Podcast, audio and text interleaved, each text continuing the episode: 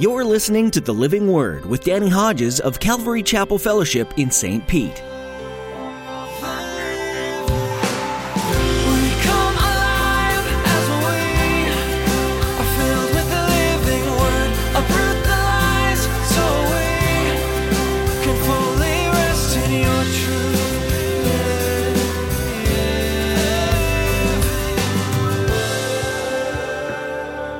Sinful nature, the flesh, and what it does, it makes decisions based solely on personal appeal and physical satisfaction, i.e., Lot. When he looked out and he saw the grass is greener there and just made a carnal, sinful nature motivated decision and went the wrong direction in life towards Sodom.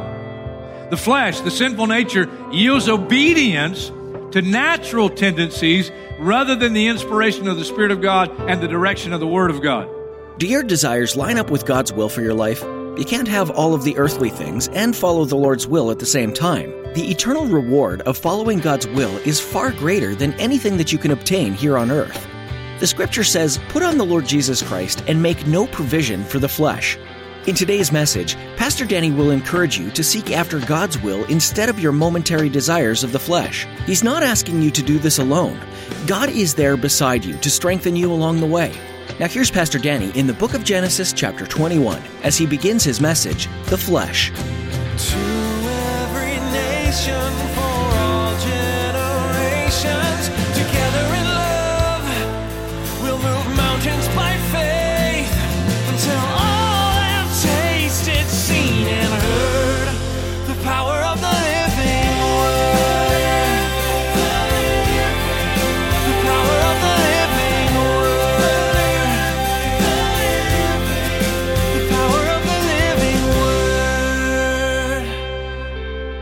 God had promised Abraham and his wife Sarah that they would have a child and that through this child, all the nations of the earth would be blessed. The ultimate fulfillment of what God prophesied is not an initial child, but one that would come through the lineage of Abraham. And the Bible makes it very clear that the seed, the child, through the lineage of Abraham is Christ, whose earthly name is Jesus. Christ is his title, the anointed one. He is Jesus. It's the name, Old Testament name Joshua. God is salvation. He's Jesus Christ. And so God promises they're going to have a child, but it wouldn't be a child born in the ordinary way. And the child, which would typify the future fulfillment in Christ, would be named Isaac. Isaac would be conceived and then born when Abraham and Sarah are humanly speaking too old to have kids. So it's a miraculous thing.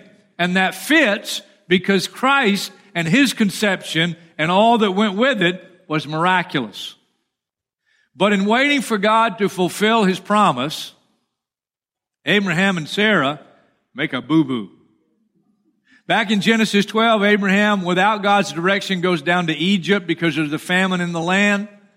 And when he comes back from Egypt, he brings with them, with him, a handmaid, a servant girl from Egypt called Ish, uh, called Hagar.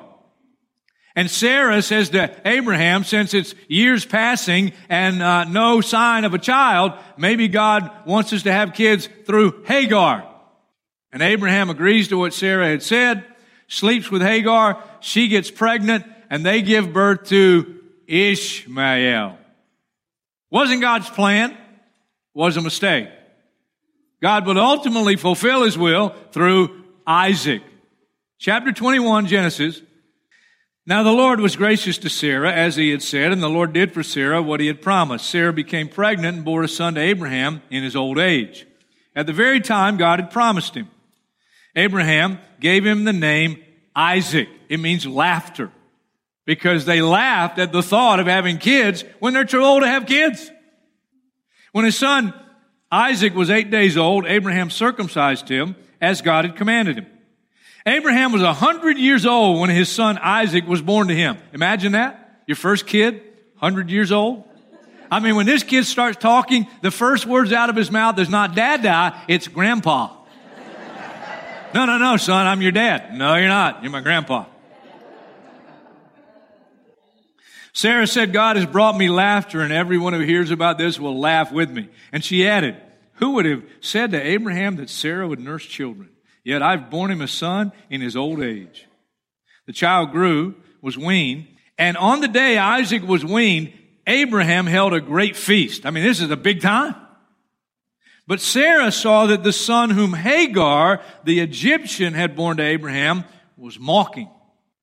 And she said to Abraham, Get rid of that slave woman and her son. For that slave woman's son will never share in the inheritance with my son Isaac. Wow. Family trouble. The matter distressed Abraham greatly because it concerned his son.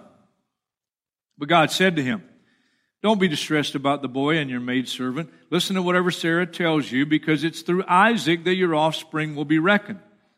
I will make the son of the maidservant into a nation also, because he is your offspring. Early the next morning, Abraham took some food and a skin of water, gave them to Hagar. He set them on her shoulders and sent her off with the boy, Ishmael. She went on her way and wandered in the desert of Beersheba. When the water in the skin was gone, she put the boy under one of the bushes, and then she went off and sat down nearby, about a bow shot away. For she thought, I cannot watch the boy die. And as she sat there nearby, she began to sob. And I love verse 17. God heard the boy crying. And the angel of God, the angel of the Lord, this is Christ in the Old Testament, called to Hagar from heaven and said to her, What's the matter, Hagar? Don't be afraid. God has heard the boy crying as he lies there. Lift the boy up, take him by the hand, for I will make him into a great nation. And then God opened her eyes. She saw a well of water. So she went and filled the skin with water and gave the boy a drink. You notice the first part of verse 20. God was with the boy as he grew up. Now, a little side note that could be a whole message in itself. Children conceived and born technically out of the will of God, God still loves them. And God has a plan for them, just like he did for Ishmael. And Ishmael has the same opportunity to worship and serve the God of Israel and the God of Abraham, his father, if he'll only make the right decisions to do so. Unfortunately, he didn't, but he had every opportunity. God was with the boy as he grew up. He lived in the desert and became an archer, the original Robin Hood. While he was living in the desert of Paran, his mother got a wife for him from Egypt. Bad move, mom. That's where she's from. Egypt is a type of the world. That's clear in the Bible. Abraham, Sarah, Abraham, Hagar, Ishmael, born first, Isaac, the son of the promise, the miracle child. Now leave Genesis. We're coming back to it. Go with me to Galatians chapter 4. This is some of the coolest Bible study stuff. Galatians chapter 4. Galatians is written to try to encourage the Galatian church and churches not to go back to the law of Moses because you're in slavery under the law, but to enjoy the freedom that we have in Christ. Galatians chapter 4, verse 21. Tell me, you who want to be under the law, are you not aware of what the law says? For it is written that Abraham had two sons one by the slave woman and the other by the free woman. His son by the slave woman was born in the ordinary way. Nothing miraculous about it. Husband, wife, get together, man, woman, get together, conception, birth. Natural. But his son by the free woman was born as the result of a promise. And it was a miraculous thing. These things may be taken figuratively. In other words, God wants to teach us something from the very real story and lives of Abraham, Sarah, Hagar, and Ishmael. For the women represent two covenants. One covenant is from Mount Sinai and bears children who are to be slaves. This is Hagar. One of the most significant times in Jesus' earthly life and ministry, contending with the religious leaders of the Jews, is John chapter 8, where they say to Jesus, We've never been slaves of anyone. We're descendants of Abraham. And he says, You're right, you're Abraham's descendants, but you're not his children. Because if you had the faith of Abraham, you would do what Abraham did. As it is, you're trying to kill me. No, you're Abraham's physical lineage, but not his spiritual lineage. Verse 25, Galatians 4. Now Hagar stands for Mount Sinai in Arabia and corresponds to the present city of Jerusalem because she's in slavery with her children. But the Jerusalem that is above is free, and she's our mother. For it is written, Be glad, O barren woman, who bears no children. Break forth and cry aloud, you who have no labor pains, because more are the children of the desolate woman than of her who has a husband. Now you, brothers, like Isaac, are children of promise. What does that mean? When you put your faith in the seed that came through the lineage of Abraham, Jesus Christ, you were born again based on the promise in Jesus Christ. At that time, the son born in the ordinary way persecuted the son born by the power of the Spirit. It's the same now. Believer, unbeliever, saved, non-saved, Christian, non-Christian. There's contention between the two. Those born of the Spirit and those born just in the ordinary way. Even though they may be religious if they've never been born again. Well, what does the scripture say? Get rid of the slave woman and her son. On the surface, it sounds cruel. God has a lesson to teach. For the slave woman's son will never share in the inheritance with the free woman's son. Therefore, brothers, we are not children of the slave woman, but of the free woman. Wow, the lessons here. Off the chart. Ishmael was circumcised.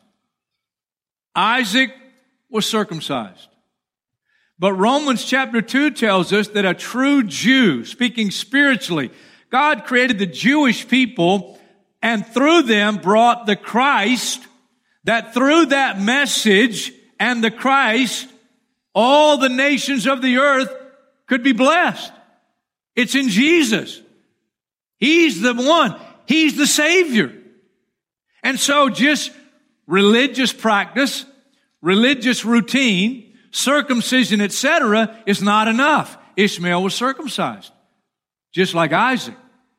But Romans 2 again a Jew is one who is not just one outwardly, and circumcision is not just physical, it's of the heart, by the Spirit. You must be born again, born from above, born by the Spirit. It's not just religion. The lineage of faith through Abraham is not just religion, but faith in the child, faith in Jesus the Christ. And isn't it fascinating? And part of the figurative examples and the lessons, who was born first? Come on, Ishmael. And there wasn't contention in the family until the son of the Spirit, the son of the promise was born. And in my life, the real conflict began when I was 19 and I received Jesus Christ as my Lord and Savior. And then the Spirit living in me is now contending with the flesh, the sin that dwells in the members of my body. Wow. The flesh, the sinful nature, the Spirit. I tried to define, for the sake of the message, the flesh and the sinful nature. And here's the best that I could do. The sinful nature, the flesh, and what it does, it makes decisions based solely on personal appeal and physical satisfaction, i.e., Lot. When he looked out and he saw the grass is greener there and just made a carnal, sinful nature motivated decision and went the wrong direction in life towards Sodom. The flesh, the sinful nature, yields obedience to natural tendencies rather than the inspiration of the Spirit of God and the direction of the Word of God. Peter, very sincerely, Lord, this is never going to happen to you. Get behind me, Satan. You don't have in mind the things of God, but the things of men. You're thinking naturally, not spiritually. And get this. Whatever is born of the flesh cannot live in peace with that which is born of the Spirit. Romans 7 and 8 talks all about it. I especially highlighted this morning in my personal notes, going back through it again, Romans chapter 8, verse 7, and here's what it says. The sinful mind, sinful nature, hostile to God. It does not submit to God's law, nor can it do so. Those controlled by the sinful nature cannot please God. Galatians makes it just as clear. Galatians chapter 5. Oh my goodness. Usually when I'm doing what God wants, I'm saying no to what I want. Galatians chapter 5, verse 16. So I say live by the Spirit, and you will not gratify the desires of the sinful nature. For the sinful nature desires what is contrary to the Spirit, and the Spirit what is contrary to the sinful nature. They're in conflict with each other, so that you do not do what you want. Do you know that God prophesied about Ishmael back in Genesis chapter 16? Let me tell you what he said. Genesis 16, verse 12. He will be a wild donkey of a man. His hand will be against everyone, and everyone's hand against him. And he will live in hostility toward all his brothers. By choice. He didn't go God's way. And his life and his decisions in life are figurative lessons. He represents the flesh. He represents the sinful nature. Then when you get to chapter 25 of Genesis, it gives us his descendants and fascinating what it says. Genesis chapter 25 and verse 18. His descendants settled in the area from Havilah to Shur near the border of Egypt. Egypt is the world. As you go toward Ashur. And they lived in hostility toward all their brothers. There it is again. Good versus evil. Saved versus unsaved. Christian, non-Christian. What is born of the flesh cannot live in peace with that which is born of the Spirit. That's why the scriptures are very clear. Now I'm going to give you this next verse in the old King James Version just because of the way it says it. Put on the Lord Jesus Christ and make no provision for the flesh. That's what God's trying to teach us in Abraham making a very difficult decision that was distressing to him because Ishmael had grown up in the family. He had fed him. He had cared for him, just like we do ourselves. But if you're going to have victory, you got to make a decision and get rid of the provision of the flesh. And that's the getting rid of Hagar and Ishmael. Colossians says it just as clear. Put to death Therefore, whatever belongs to your earthly nature, unless you crucify the flesh, it'll always win. If your hand or your foot causes you to sin, cut it off. Jesus is using figurative language. If your eye causes you to sin, gouge it out, throw it away. Make no provision for the flesh. Now, now listen, listen, listen. Do you understand? This section here, do you understand it? Back in the cheap seats. Do you, un- Chris, those around, do you understand it? You got it. I'm trying to let you out early. This section here, do you understand that? you over here, have you got it? Okay, we got it. Back to Genesis. Make no provision for the flesh. Flesh, get out of here. All right? Now, Genesis chapter 22. Sometime later, after dealing with the flesh, God tested Abraham. And he said to him, Abraham, here I am, he replied. And then God said, Take your son, your only son Isaac, whom you love, and go to the region of Moriah. Sacrifice him there as a burnt offering on one of the mountains I will tell you about. Put yourself in Abraham's sandals. The child you've waited for, the child that's the miracle child, he's here. Through him, all the nations of the earth will be blessed. And now God telling you, go and sacrifice him? Early the next morning, Abraham got up, saddled his donkey. He took with him two of his servants and his son Isaac. When he had cut enough wood for the burnt offering, he set out for the place God had told him about. On the third day, Abraham looked up and saw the place in the distance. On the third day. I underline on the third day. Why? Because that's the day of resurrection.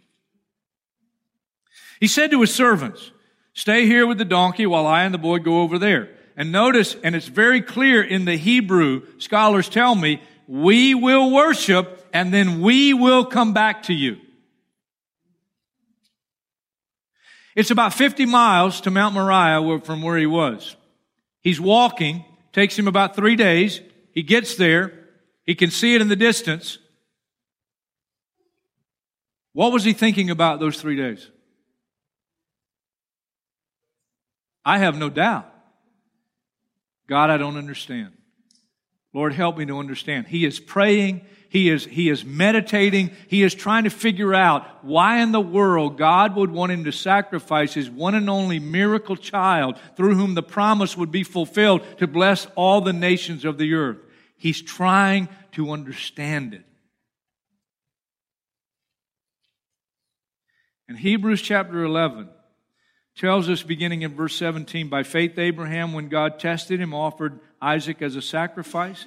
He who had received the promises was about to sacrifice his one and only son. Even though god had said to him it is through isaac that your offspring will be reckoned abraham reasoned that god could raise the dead. On that three day journey he came to the conclusion that god must have resurrection in mind. And figuratively speaking, here's another lesson from the real life story. He did receive Isaac back from death. Genesis 22, verse 6. Abraham took the wood for the burnt offering and placed it on his son Isaac. And he himself carried the fire and the knife. As the two of them went on together, Isaac spoke up and said to his father, Abraham, father. Yes, my son, Abraham replied. The fire and wood are here, Isaac said, but where is the lamb for the burnt offering? Now, if you're Isaac, that's an excellent question. Um, I mean, you want to know the answer to that. I know everything else is here. Where's the sacrifice? Abraham answered, God himself will provide the lamb for the burnt offering, my son. And the two of them went on together. When they reached the place God had told him about, Abraham built an altar there and arranged the wood on it. He bound his son, Isaac. To me, the most fascinating thing is not that he bound his son Isaac. The most fascinating thing is Isaac allowed himself to be bound by his dad.